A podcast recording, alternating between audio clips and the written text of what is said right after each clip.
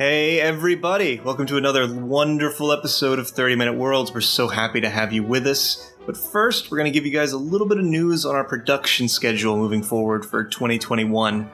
We started this podcast producing one episode every two weeks, which is realistic for us. And then when quarantine hit, we moved into producing an episode weekly, which is a lot of fun and really allowed us to pump out some worlds, a lot of which were crap. Oh, yeah. Uh, some of which were really good. The people, our producers told us the percentage of crap worlds rose by over 200% this season, which, since we've doubled our episode production, is great for That's us. really good. We're putting out, it's about content that matters, not quality. But uh, That's right. as quarantine wears off, we're going to go back to the old schedule of releasing episodes once every two weeks. Yep, nature is healing. The boys are going out in public. We got vaccinated. We're stockpiling supplies for the, you know, inevitable Chinese invasion. We're ready to go. for go. the second wave. That's right. Yeah, yeah. So without further ado, enjoy our revisit, the long-awaited revisit of the Mendicant Gate, and we will see you guys in two weeks. Thanks for listening.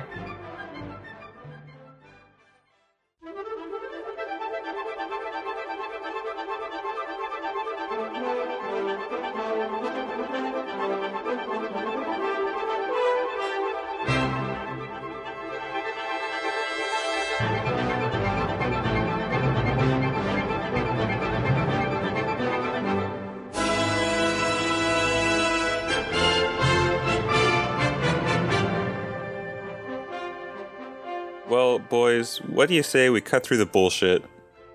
No banter. We get right into it. What?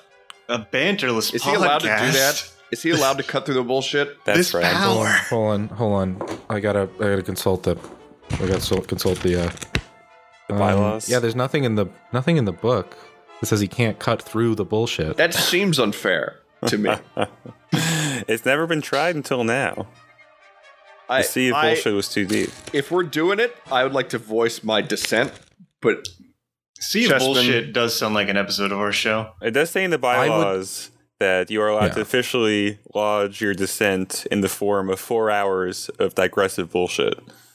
Could, could I actually, can I get a VRBO for my assent? what? I need to. Oh, so can Was I that lodge meant to get a assent? laugh? Is there like a person who's listening to that and he's like, ha, Wait, what did you say? fucking. I feel like my goal of cutting through the bullshit is being undercut right now. it is actually. this is a brilliant let's- political move by me. There's actually Jasmine. nothing in the bylaws that says we can't do this. So Belvin's This trying to get the filibuster removed. Yeah, I'm getting filibustered right now. I want to get into filibustered it all over. because we have a special show today. That's right. We are returning to a past world. We are unearthing the treasure and refining it, turning it from shit to gold. It was gold already, and we're, Turning it from we're gold. polishing it into burnished gold. Gold to burnished gold. Very good. Exactly. Uh, new listeners, if you're starting here, uh, you actually should scroll all the way back down through our catalog, which is the sea of bullshit that Dan described, Mhm. uh, and click on season two, episode two, The Mendicant Gate, because that is the world that we're revisiting today. Once you're all caught up, you can start off right here.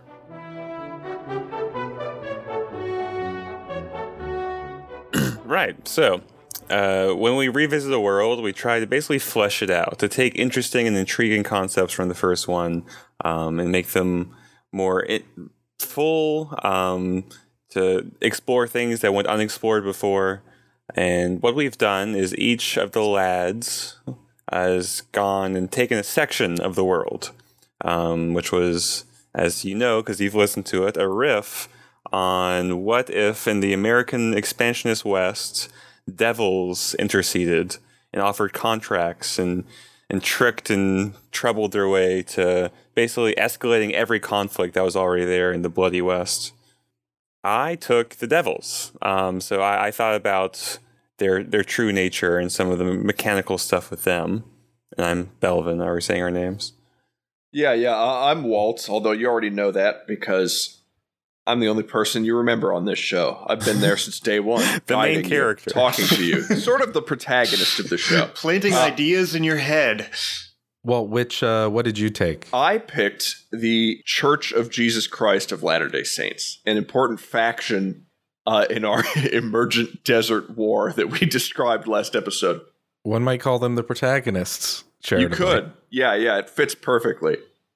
And um, Dan, I took for my area of interest the government in the East, uh, in the brewing uh, antebellum United States.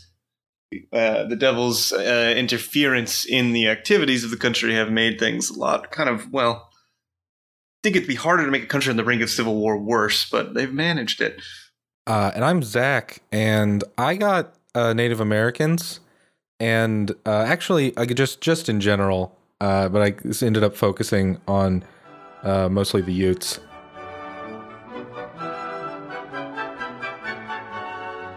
So uh, let's just dig right in. Um, I'll start because I, I did some thinking about the Devils, and if I recall correctly, and by the way, I want y'all to be jumping in. Um, like throw out any ideas you have, any criticism, suggestions, etc. Want this to be collaborative, even though we have different sections. Um, I think all we established in the first episode is that the Devils are sort of from a parallel dimension that's sort of crystalline um, and a little gr- more gray, and that there, there's something that they get from this world, in addition to having the mechanics of putting contracts in front of people and having them fulfill the contracts in exchange for boons, which usually just end up escalating conflict. Like it, it leads to dark things, as a deal with the devil usually does.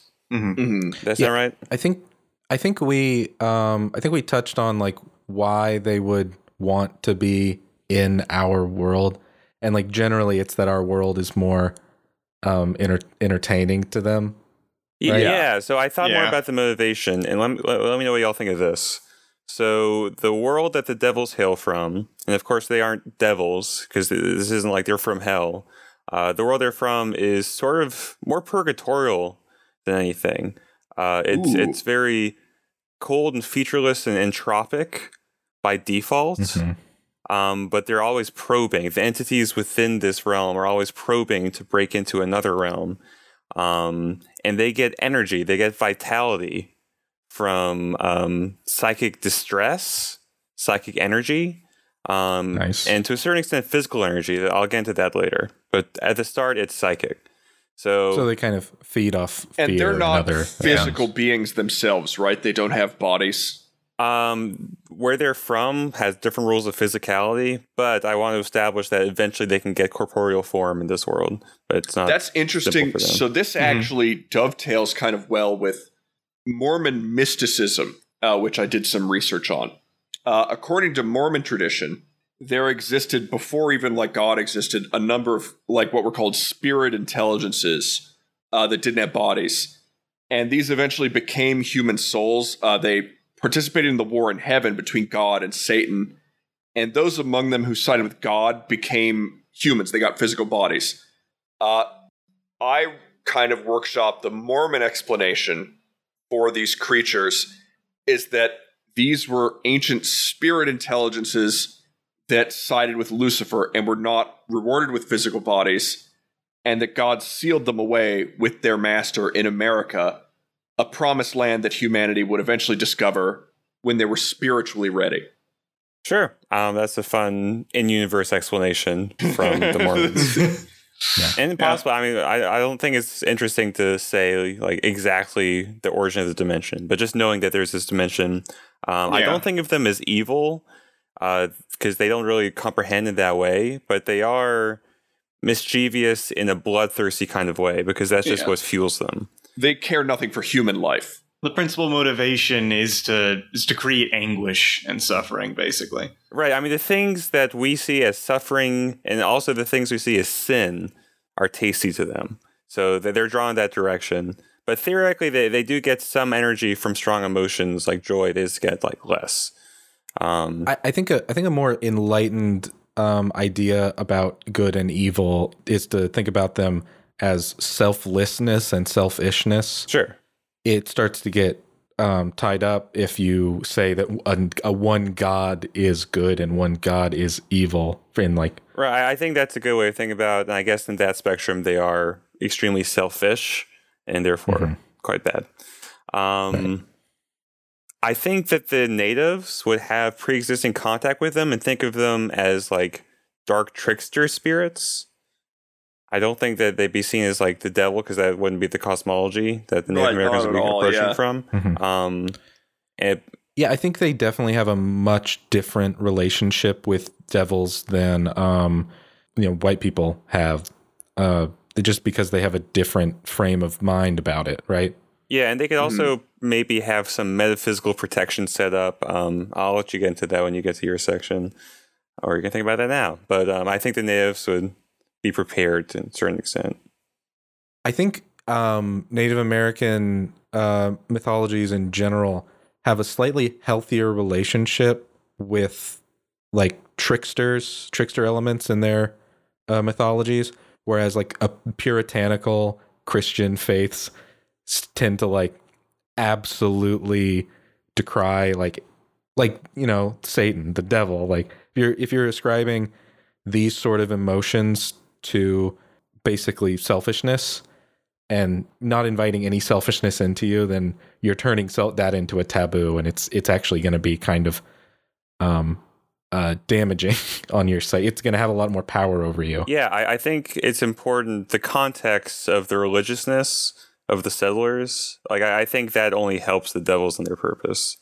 That and I think too though that a lot of the people that went out west kind of weren't necessarily all that religious, right? So you either Hmm. got hyper religious people, but you also have people who are kind of tired of the puritanical or stifling elements of the east and just wanted land and just wanted to right. make I, their I way did out mean there. more just like Yeah. the context of Christian society and all of the Yeah. mores thereof. yeah. Um, but yeah, there would be more people who sort of supersede that, want to be amoral and successful, and they would be easy food for the devils. Um, I think the mechanics of the contract and the boon, uh, we, we established this on paper.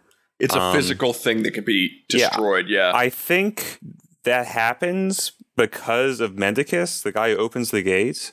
I think Mhm. Mendicus is into like some alchemical stuff. He has like some tarot some like Mhm. some like aspirational deal with devil stuff on him, like not really accurate, um, but you know what um, an inspiring magician would have on him. Yeah. And so the form that they first take in terms of the contracts is physical, is like an actual contract you sign. Um, and perhaps uh, you get three days of boon, and then you have to sign the contract or not. Oh, I see. A trial period. Yeah, and people Yeah. almost always sign because the trial period is so fun. Yeah, yeah, it's so Yeah. lit. It's it's neat because the contracting process, like no one would ever admit to really doing it. So it makes sense actually that in setting not a lot is known about who's contracted and who's not.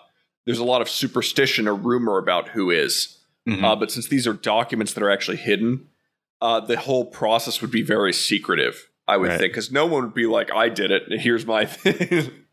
Here's Yeah, my shit that. I signed." Um, and just to throw out the last thing I thought about, I do think eventually they would gain corporeal form. I think there'd be a bit of a feedback loop where as they like feed on people and their psychic uh, energy, um, it's kind of like a gray person getting doused with color. They start to like just like absorb some Mhm. humanish elements, like maybe in their realm. They start to play act like Western robber barons a bit. Um, Mhm. And so some people who get especially doused with this stuff want to have like form, ph- physical form. So they manipulate people into setting up rituals in certain areas. Like maybe the American South, there's a swamp that there's another gate set up. Um, and those devils feed on physical energy. So, like w- the Civil War would be something the the Swamp Devil would be encouraging because so like, there's two cadres of devils. Yes, I mean well, the devils. The, the they're physical devils non-physical devils. Physical devils come later, and they they benefit from physical And- energy. Yeah, they're cranking up the physical violence. I think there would be a a devil in physical form who works with William Randolph Hearst on trying to strip mine as much as possible. and we can we can talk about that more later, but that actually fits into something I'd been considering for Bleeding Kansas as well. Okay, well, great. it's Uh. funny too. There are so many meteoric business uh, rises around this time of people like Hearst and stuff. You could easily attribute that to a supernatural uh, cause, actually. right. Yep. So you, you kind of established now that there's there's at least two portals. Uh, the A- first one, A second one They- will open. It's probably not open yet. Uh, right around, it's probably around the time like Bleeding Kansas is a good um is a good mark. For the Um, listener, we officially set the setting, by the way, in the year 1859. Uh, There's just too much good shit that happens in 1859. It's a really Oh, nice yeah. like closing point for us.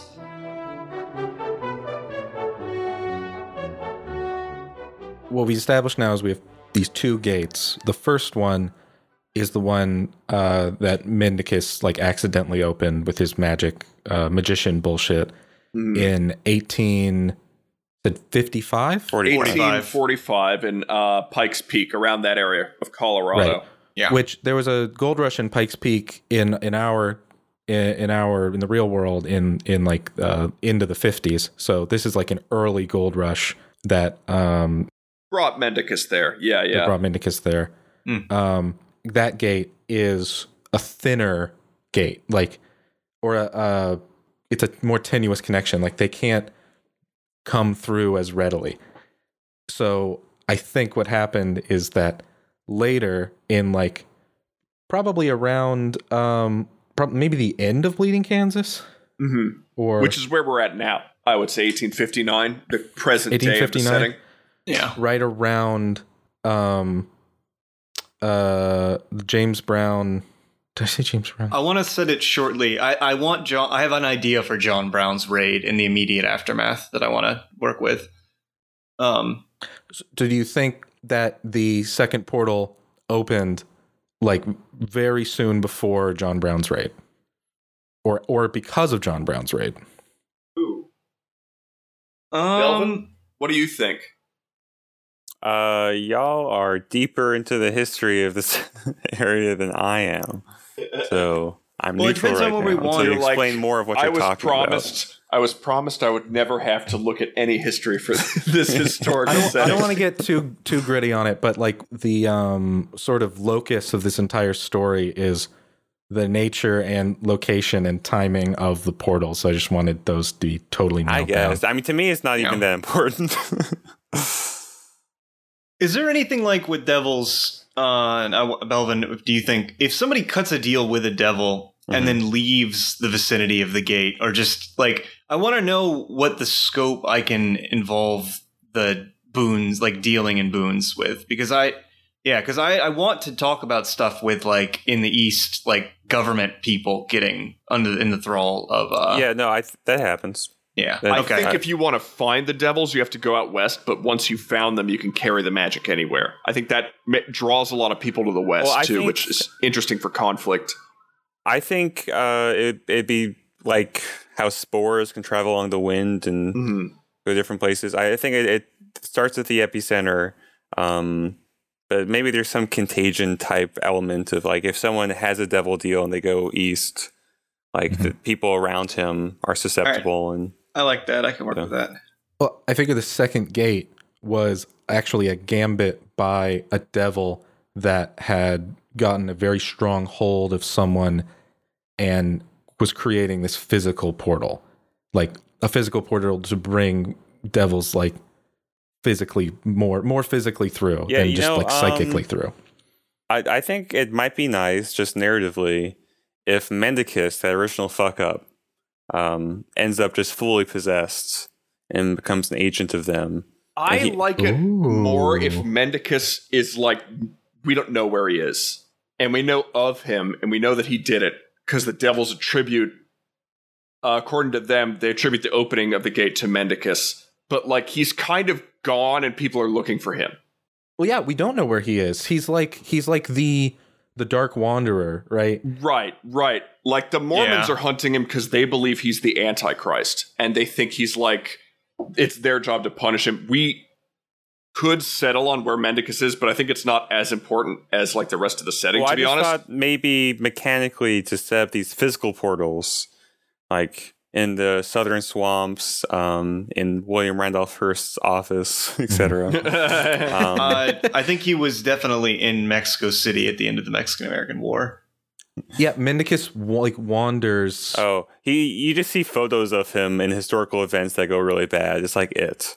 Like Yeah. Pennywise Ooh, I like Yeah. that. I like that. He's yeah, he's the man comes around. He's just kind of like deal. spooky guy in the foreground. I want to move on to one of the other deep dives. Um, Chessman and Waltz. Which of you would like to go next? Uh, I can go. Well, actually, it makes more sense for Chessman to go. Yeah, I have um I have a few ideas about I mean first of all, I I kind of just want to relay like just the history of like the Utes in Colorado, which is where the f- original um portal opened Okay.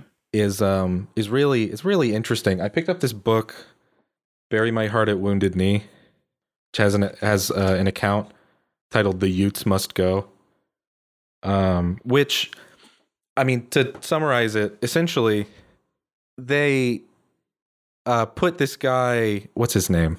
Essentially they put this guy Nathan Meeker in charge of in a word like civilizing Native Americans in um in Colorado, Uh, which of course didn't work because they were already civilized. Yeah. Um Was he with the Indian Bureau or?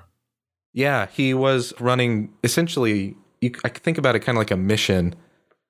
Um he tried to get them to like plant shit and uh and like use draft horses and shit but and like that didn't work. Yeah. in like the 1540s they got horses from Spain and they've they've had they've been nomadic ever since. I mean, they weren't even nomadic before that without yeah.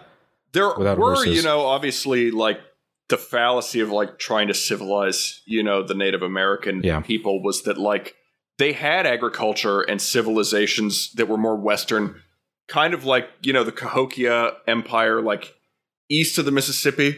But that model Mhm. of civilization didn't really hold up as well west of the Mississippi.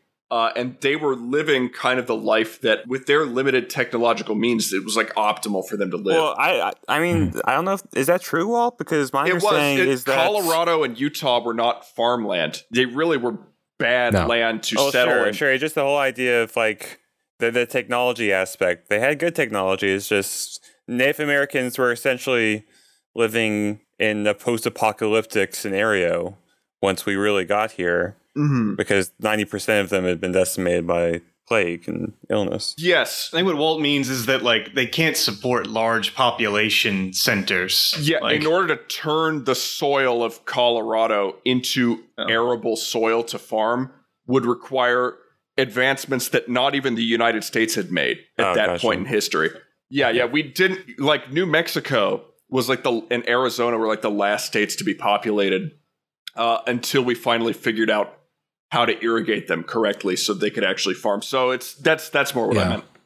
Okay. that was how gold rushers and homesteaders like set up they would set up shop on basically it was like an open plain they'd be like oh it's a it's free land no one's using it and then before the you know before a year had come around um you know the utes would roll up like what the fuck? This is our play this is our pasture this. land. Yeah. yeah. It's like well i didn't see you here. Like okay. But it's it's they have to move around to different pastures to keep their horses fed. It's funny to like to think about it as them believing that they're coming out and civilizing the land when they're literally living in houses made of dirt and they don't have they can only burn animal dung. Like they have no fuel for fires. Like so, we, we go west and live in like sh- dirt houses and the burn worst conditions and farm in the stupidest way. Yeah. yeah. So, Chessman, what's the like uh, setting unique take on the Utes? Like, what? How are how are they changed by being in this scenario? Gun blades. Well, that's the frame. That's the frame of this. Is that it's it's actually. I don't think it's really that big of a change to say that following the uh, opening of this of this gate, everyone blamed the Native Americans. Uh, I actually there was a quote I found somewhere. They called them Red Devils, and it got me thinking. Maybe they actually think that um, Native Americans, at least around this gate, are physical manifestations of devils. there was a crazy amount of distrust of the Indians because it's funny. We perceived them as breaking treaties with us all the time, and they perceived the same thing about us. In reality, tribes like the Utes and the Comanches were divided into a number of like uh, sub tribes, sometimes even with their own languages. Uh, and when the Oh, yeah. U.S. government would sign a treaty with, say, like the Comanches, we would assume that we were signing it with the whole tribe. So then when another group of Comanches attacked us, we would be like, oh, the Comanches broke the treaty, so we're going to dishonor this treaty with them. And it was just kind of this crazy cycle of like racial hatred and misassumptions about each other's modes of living.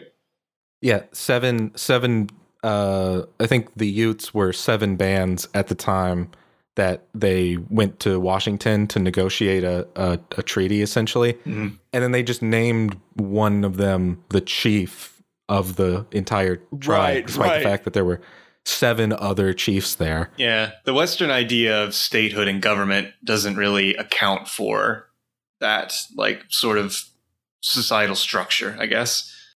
I feel like we're getting into real history a lot here. And I think we should tie the devils I got bored. into this. uh, yeah, so I, I was just thinking about how the devils could intercede here.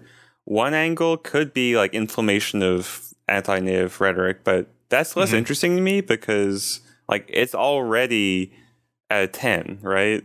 Like Yeah. our Yeah. history with natives is already so bloodthirsty that I don't this even like the, see what's the, different. the highlight of the Indian Wars. Yeah, yeah. Um, one angle could be that the native tribes have ways of curing uh, devilry or ways of maybe breaking contracts or something like that. Perhaps Um, ancient rituals that they brought over from Israel, where they're from. veto, veto, veto, veto. Uh, these, these Mormon um, powers. Perhaps there's an interesting conflict where like there's still all the racism mistrust, but like people realize that the natives have like real expertise in the matter. So there could just be some interesting friction there.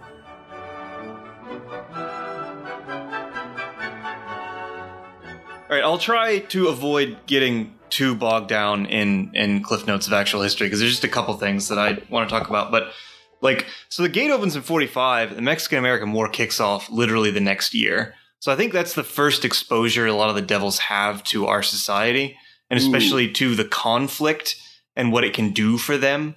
Right. They're And like, oh, this so- is delicious.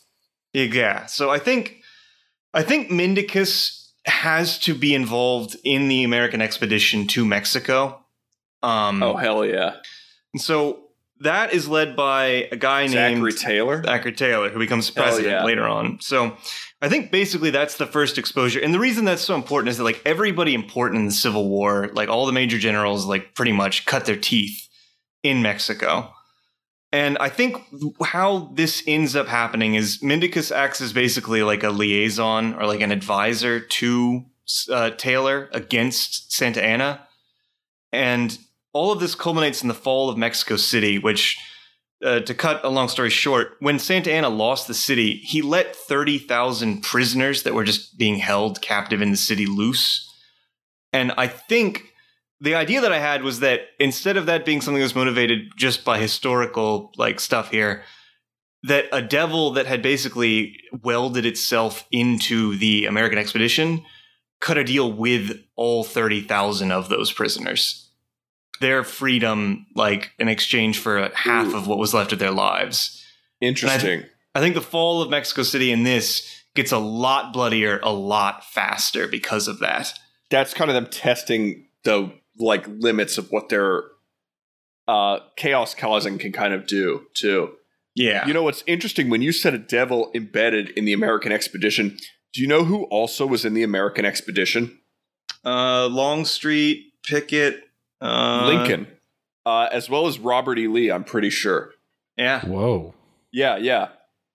Yeah, I mean it was like on both so if I you think want to attach or get these historical figures into contact with devils, perhaps the American expedition to Mexico was uh, the devil's introduction to a lot of men who would later become prominent military men and political leaders. exactly. I think that is how it spreads its way back east into Washington. Yeah, I agree. in, in, inserts American propaganda scenario where Lincoln is offered a contract. This no, I think I'm If far Lincoln- too honest. if Lincoln could take a contract to like resolve the Civil War issue in one way. I think there are certain things like the Civil War that are so complicated the devils can't solve them. I think that makes sense, right? Well, they just try, they just try. They don't want to. They just try to escalate it. Yeah. Right, right. So Scott and Taylor are the two big leaders, and the idea that I had was that like if a devil had presented itself as the archangel Gabriel to them, it was like Ooh. there's going to be a great war in the United States, a cleansing, and we'll make uh, Taylor in uh, in this case king of the North and Scott king of the South because Winfield Scott and Taylor are from the South and North respectively. I think I think uh, that Taylor refuses him, and that's why he dies so early into his presidency. Ooh. I like that. So Taylor com- The honorable man, Zachary Taylor. becomes and his president. tariff reform, the one thing he did. Well, I think that once the Devils make their way into Washington, I think all the Southern representatives, a lot of them are going to cut deals for money, basically, to for their plantations to flourish. Yeah. right. Um, I think Thaddeus Stevens, who is the leader of the Radical Republicans, uh, cuts a deal for charisma, basically. And I think they're a stronger faction, and I think abolitionists are stronger in this yeah. because that drives the tension up really high, even more than in our world where it's already Sure. going crazy.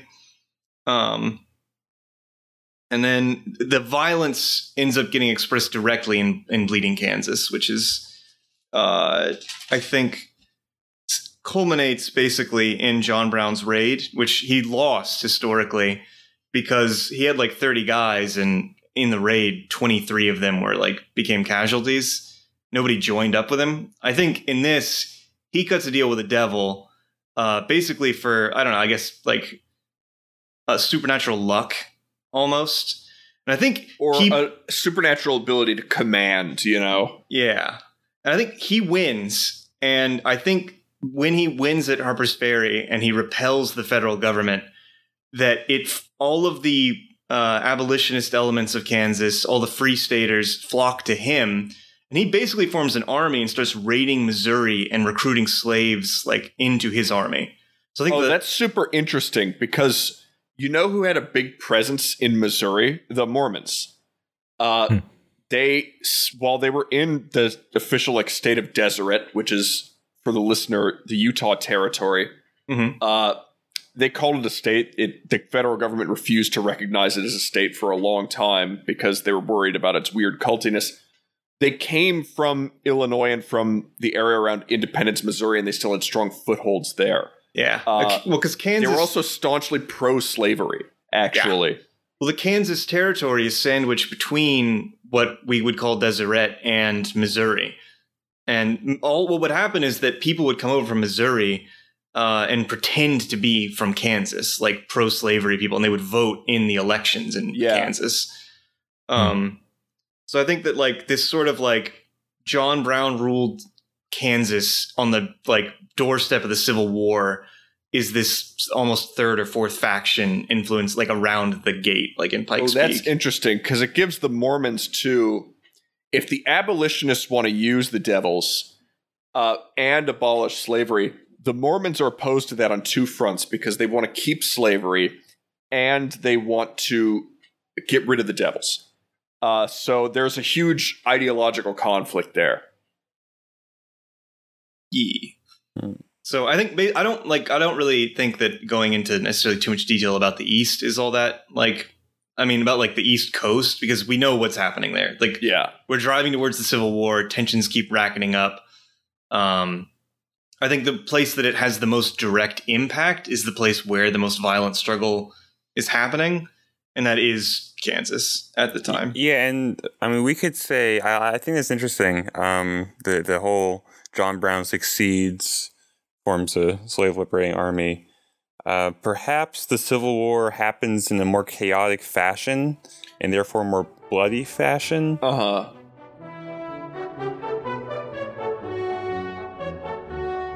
I I have an idea for that actually. Okay. Yeah, go on. we talked a lot about like uh, people from the states who have made deals with devils. Uh, you know, a lot of white people. I was reading something about uh, you know Geronimo. His family was killed by um, by a Mexican force in like the 30s or something. Uh, I I don't remember. That's like the 30s, and then Mhm. he spent like the next 40 years leading an offensive against like de- it depends, you know, the Mexicans, the United States, uh, like a war for independence Sure. Part of the account was uh hold on i'm gonna f- i need to find it again. Um okay, at least this is what apache tradition says. He was burning his family's belongings um before heading into the forest and he says he heard a voice that told him that no gun will ever kill you. I will take the bullets from the guns and i will guide your arrows. Which i it feels like it could be a contract Yeah, well, it, I I love the idea because the devils uh, can support righteous causes too, so long as it Right. escalates conflict. I love the idea of sort of like Django Unchained style, um, like revenge porn type uh, happenings with the, the various downtrodden and uh, like Yeah. the, the rebellions, the like, naval alliances, like all of that just becoming more successful and more vengeful. There's definitely more That's fuel really- for that fire. Yeah, yeah. Yeah, and there's odds of success, or your odds are way higher.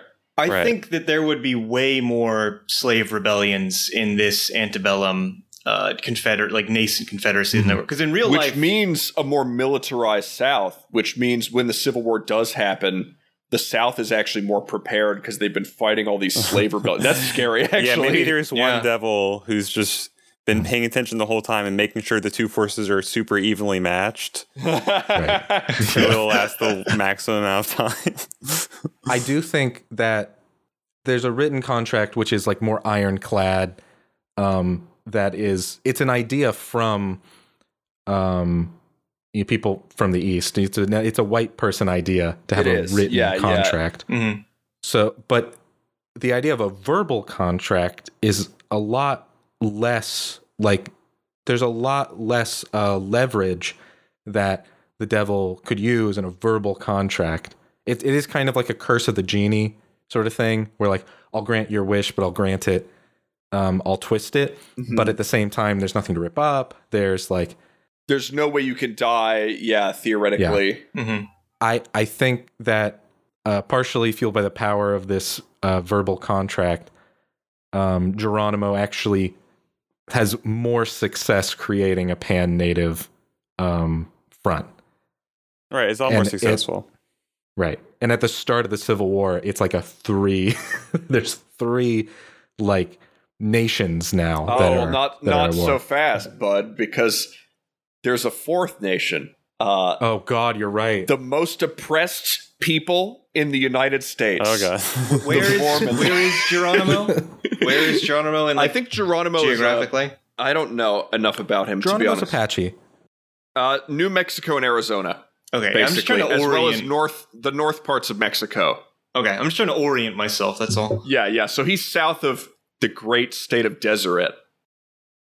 I just want to see a map of this setting, and it looked like the most chaotic thing imaginable. yeah, I think like there would be Yeah. blossoming native nation states that Geronimo fosters in all of these states. I think perhaps um, John Brown would be like doing some separatist stuff down south.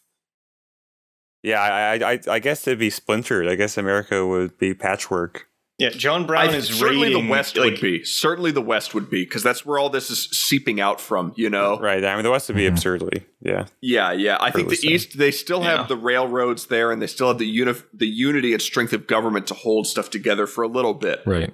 Uh, By 1845, there was a lot of infrastructure already there, so it makes sense. but yeah, uh, talking. Did you have more to add on the government, Daniel? Oh, I, uh, the only thing I wanted to clarify was that, like, what John Brown is doing is he is raiding into the Confederacy to try and liberate more slaves. Um, well, the Confederacy doesn't exist Yeah. yet, but it the will. Missouri, Texas, Right. um, or Yeah, yeah. Arkansas, yeah, maybe Louisiana even, but the Future site, future site of the Confederacy. Yeah, Watch he this had it on lock. He, Yeah. he knew what would happen. I mean, those are the those are the slave holding states. So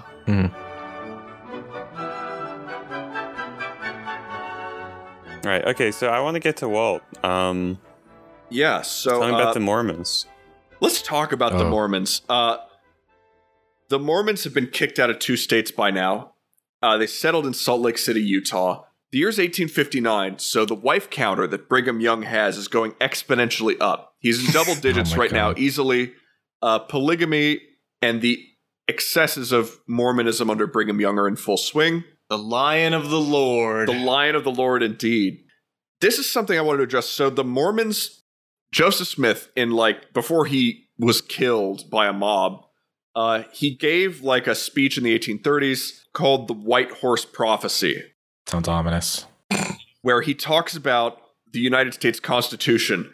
And he says that there will be one day when the U.S. Constitution is threatened and the Mormons will have to step in on a white horse and save the country. And that is what they believe is happening now with the Devils. Uh, they believe that the way to save the country is not just to have like a unified state of Deseret, but to have a Mormon theocracy that rules like from Washington under Brigham Young or the church elders, basically. They have cut off most. In real history, the Mormon Wars were happening around this time, which were a short series of wars between 1858 and 59 between the Mormons and the U.S. government that never really, uh, never really turned out in any concrete engagements. This, obviously, with the advent of conflict, shit stirring devils fucking with the stability of the region, I think we can feel safe to Yeah. say that this war is going to be more chaotic and more lethal Mhm. than it currently like than it was in the real world. Which- Which was already pretty fucking bad. hmm Um, it, it it was for the longest. The Civil War was for I think until until World War II, the single uh, m- a single greatest source of American death in you know in the No, it in, still it's is. still It number still one. is. Yeah, it's yeah. still And- holy shit. Okay, Yeah, yeah, by far. Yeah, the the most casualties of any war America participated in is Civil And War. another fun fact on that: the state that had the highest percentage of KIA casualties is Kansas in the Civil War. Oh, that makes Oh, sense. That's fun. Yeah, Uh, okay, so Walt, go on. So, the governor of the state of Deseret is Governor Brigham Young, who's been in office since 1851. So, like eight years now. He's kept power throughout rising tensions with the U.S. government, which is culminating currently in the Mormon War, which is still ongoing. Uh, they're demanding uh, annexation of the Colorado Territory into Deseret. The United States, obviously, I would imagine, is pretty like antithetical to this idea of this separate theocracy existing out there. One that is poked fun of in newspapers around the country. Around this time, like Mormons are like a laughing stock in the United States. Like they're super weird. People don't like them. They're made fun of all the time. But through that, they kind of built their own resistant culture where they Mhm. endured a lot of criticism and kind of they operated uh, it's they made their own legacy media and institutions and traditions. One of these is the Danites, the Destroying Angels, as they're called, a secret paramilitary Mormon group, more akin to like a secret society that operated uh, out of earlier Mormon settlements like Nauvoo and the settlement in Independence, Missouri, that they had to abandon. The Danites. Sorry. Oh yeah. Sorry, could I just get you? Could I just get isolated? Could I get you to say secret paramilitary Mormon group again? Secret paramilitary Mormon group. Okay, Uh. I mean, that's it was laughing, but it's fine. these guys are hated by the US government. Uh, they're hated by the Indians as well because they perceive the Ute tribe to be in league with devils. There's a lot of cultural misunderstanding there. It's really Mhm. like Geronimo, who's kind of we established, like actually made a contract and has like supernatural power that he's using. Well, right. Interestingly, um, uh, Geronimo is an Apache. Right. So he's Geronimo further is not in south. Yeah, yeah. But they kind of conflate a lot of Indians together, if that makes yeah, sense. that- Yeah, I think we They- can yeah. safely say the Mormons were pretty racist uh, back then. Perhaps the most racist of all of our factions thus far. Right. I think there was a sea change in the Mormons where they, because they think um, that Native Americans are uh, lost tribe of so Israel, the, the right? Mormons believe that there were four tribes uh, from Israel that came over here. Uh, in addition to the 12 tribes that were already over there mentioned in the Bible, they believe in these four tribes, and there are only two really important tribes. Really, there's only one important tribe, and that's right. the Lamanites, uh, who were kind of, they followed this Mormon prophet or Israelite prophet, technically, who lived in the U.S., according to Mormon lore, called Lehi. Uh, so they believe that Native Americans, if they're not descendants of the Lamanites, they're descendants of these three kind of less righteous tribes. So that kind of justifies a lot of Mormon uh, antipathy toward them. Makes sense. Okay, interesting. So I I want the Mormons to be more aware of the devils than Yeah, I like the think they are. populace at large. I think that's interesting. hmm I think too that they're because they're out there. I mean, their territory is practically right next to Pikes Peak.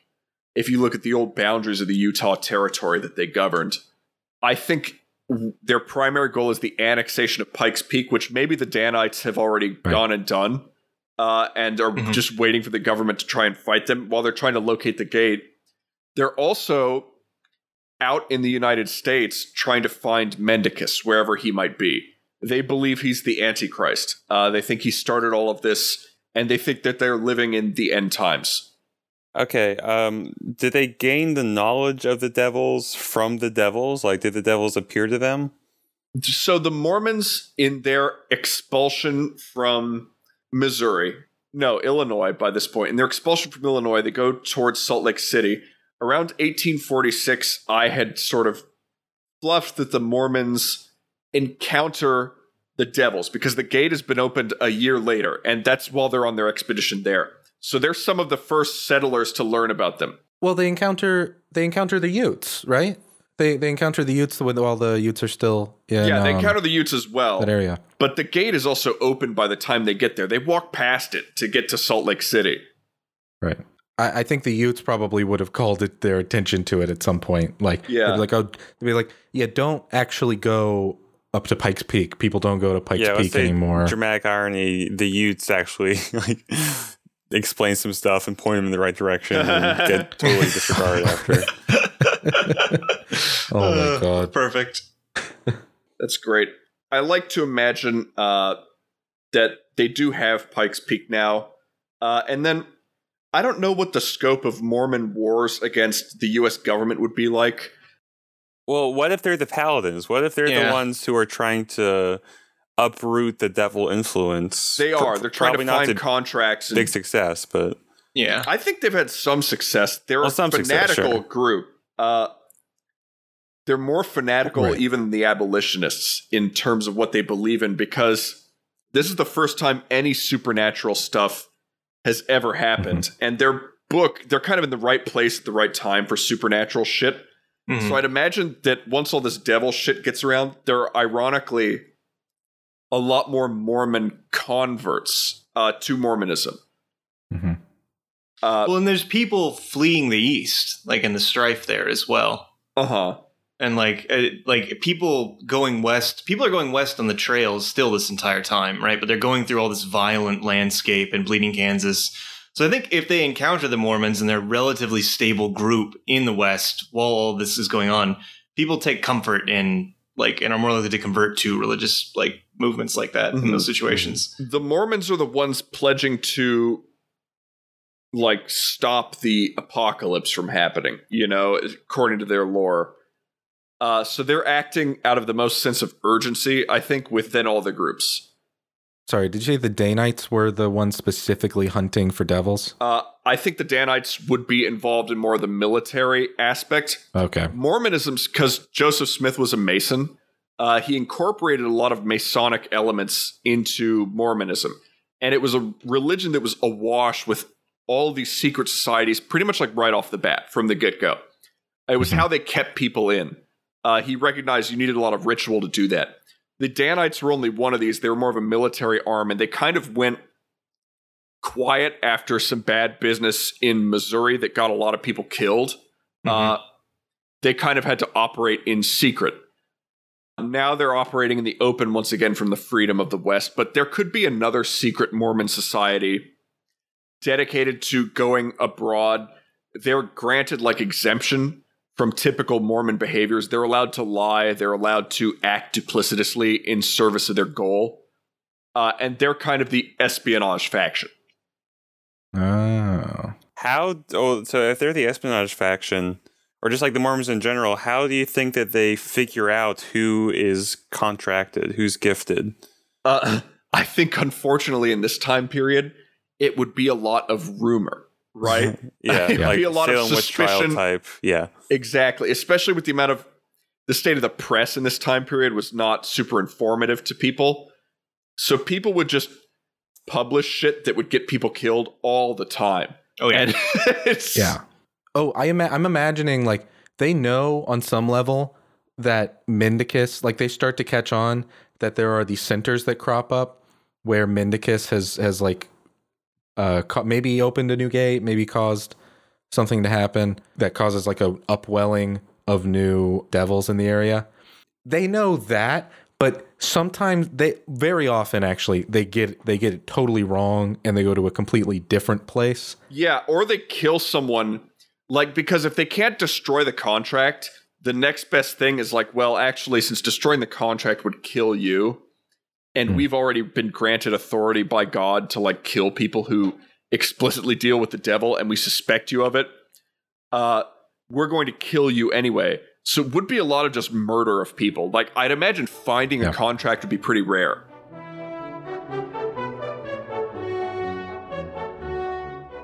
Does a contract still persist if someone dies?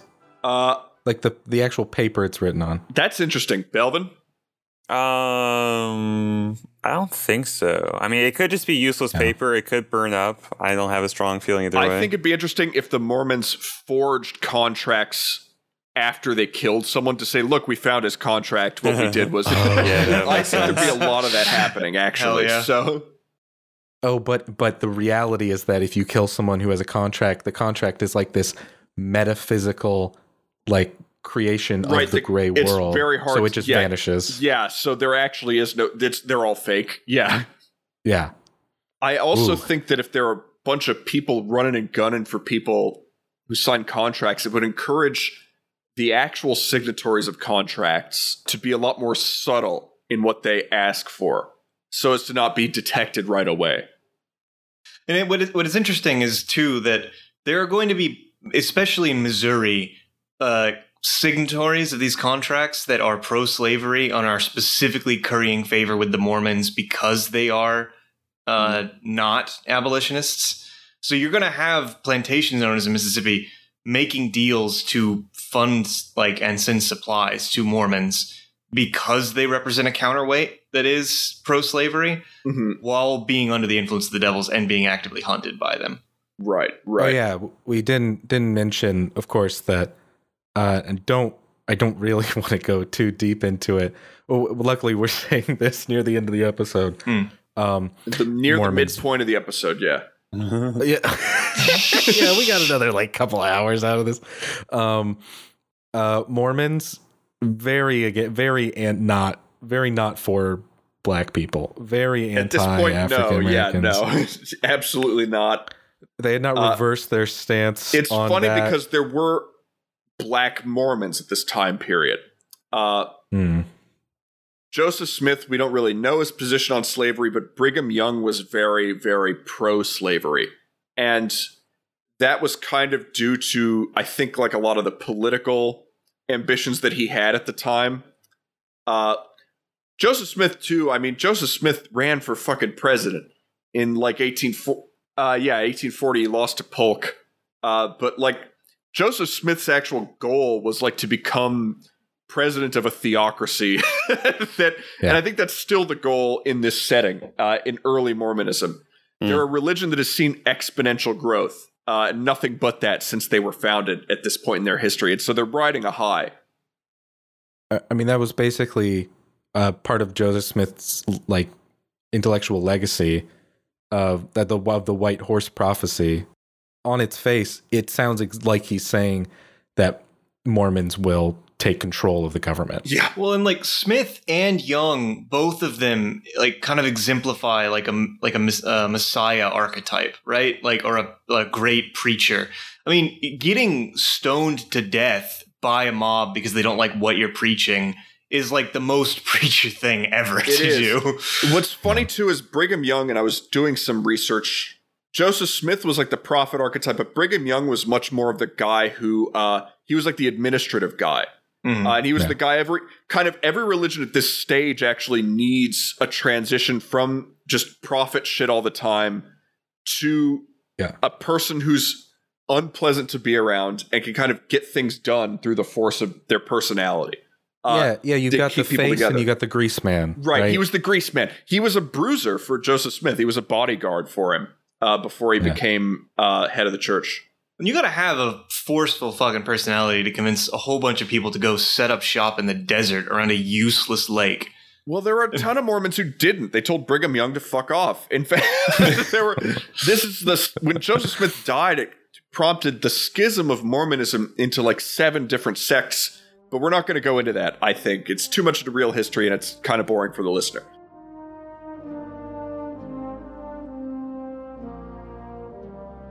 Yeah. Yeah. Also, we're at an hour and seven minutes, so that's the other No, thing. Yeah. this is a Mormon podcast now, so Yeah. get ready for that. I th- I think we are appro- definitely approaching the point where we're gonna have to start wrapping it up. Well, Yeah. so Uh, I, I think we, yeah, we think lots of good Mormon content in there. I think we have effectively fleshed out um, the setting in more detail. I feel like I understand more what was going on. I think we found some cool new I stuff. would like to introduce the character Okay. of Brigadier General of the United States Army, Frasier Crane. yeah, now we can finally, we're getting somewhere. oh, Niles, Frasier reference. These Got. Indians are just bad. a, a, a guy wants a devil to make him more charismatic and uh, also detestable but still watchable. He goes, "I know a character for you." He makes him Frasier Crane Yeah, they from make Frasier dec- early. from Wait, hundreds of years in the wha- future. yeah, they, You're- Frasier is a stage play that the Devils actually brought from. Oh my god, is Frasier Crane like That's the our show. It's oh like Oh in- my God. Dude, dude, there's a great Sandman story where, where William Shakespeare is given his great gift by Morpheus, the Sandman, in exchange for you know some favors. The equivalent in this setting is a playwright is given the gift to make the best work of all time. Frasier. and he makes 11 seasons of Frasier for the stage. well, eleven different pl- eleven different reviews. Yeah, Frasier, the musical comedy. yeah, it, it's a cycle, a Oh, grand well, opera. folks, that's that's our show. I think. Uh, anyone got anything else to add? no, um, I, I think my favorite new element was the Django Unchained style, like Yeah, yeah, new success mine of too. The minority factions. I think that's cool. love love Geron- Geronimo was a really the- cool guy. I liked the Geronimo arc because it wasn't something I'd thought about, so that was kind of my favorite element. I might be confl- conflating Geronimo and Tecumseh, but Listen. I think what if in this, let's say, here's a new, here's a new sting. Forget this Frasier Crane shit. Geronimo and Tecumseh join forces. Okay, There we go. we Yeah, great yeah. That's it. You went Southwest too far. Native Confederation. I'm sure that I'm sure that map will make perfect sense. And if you want to email us that map of all the shit we described, you can email us uh, at 30minuteworlds at gmail.com. Uh, if you like the episode, subscribe to us. Oh. Geronimo. Sorry. Tecumseh was in. Tecumseh died in 1813. You've, Never you mind. have interrupted my ending spiel three times, sir. It's just fine. You know what? Thanks for listening, and as always, happy world building. That's it. I'm not going to do the ending spiel. Bye.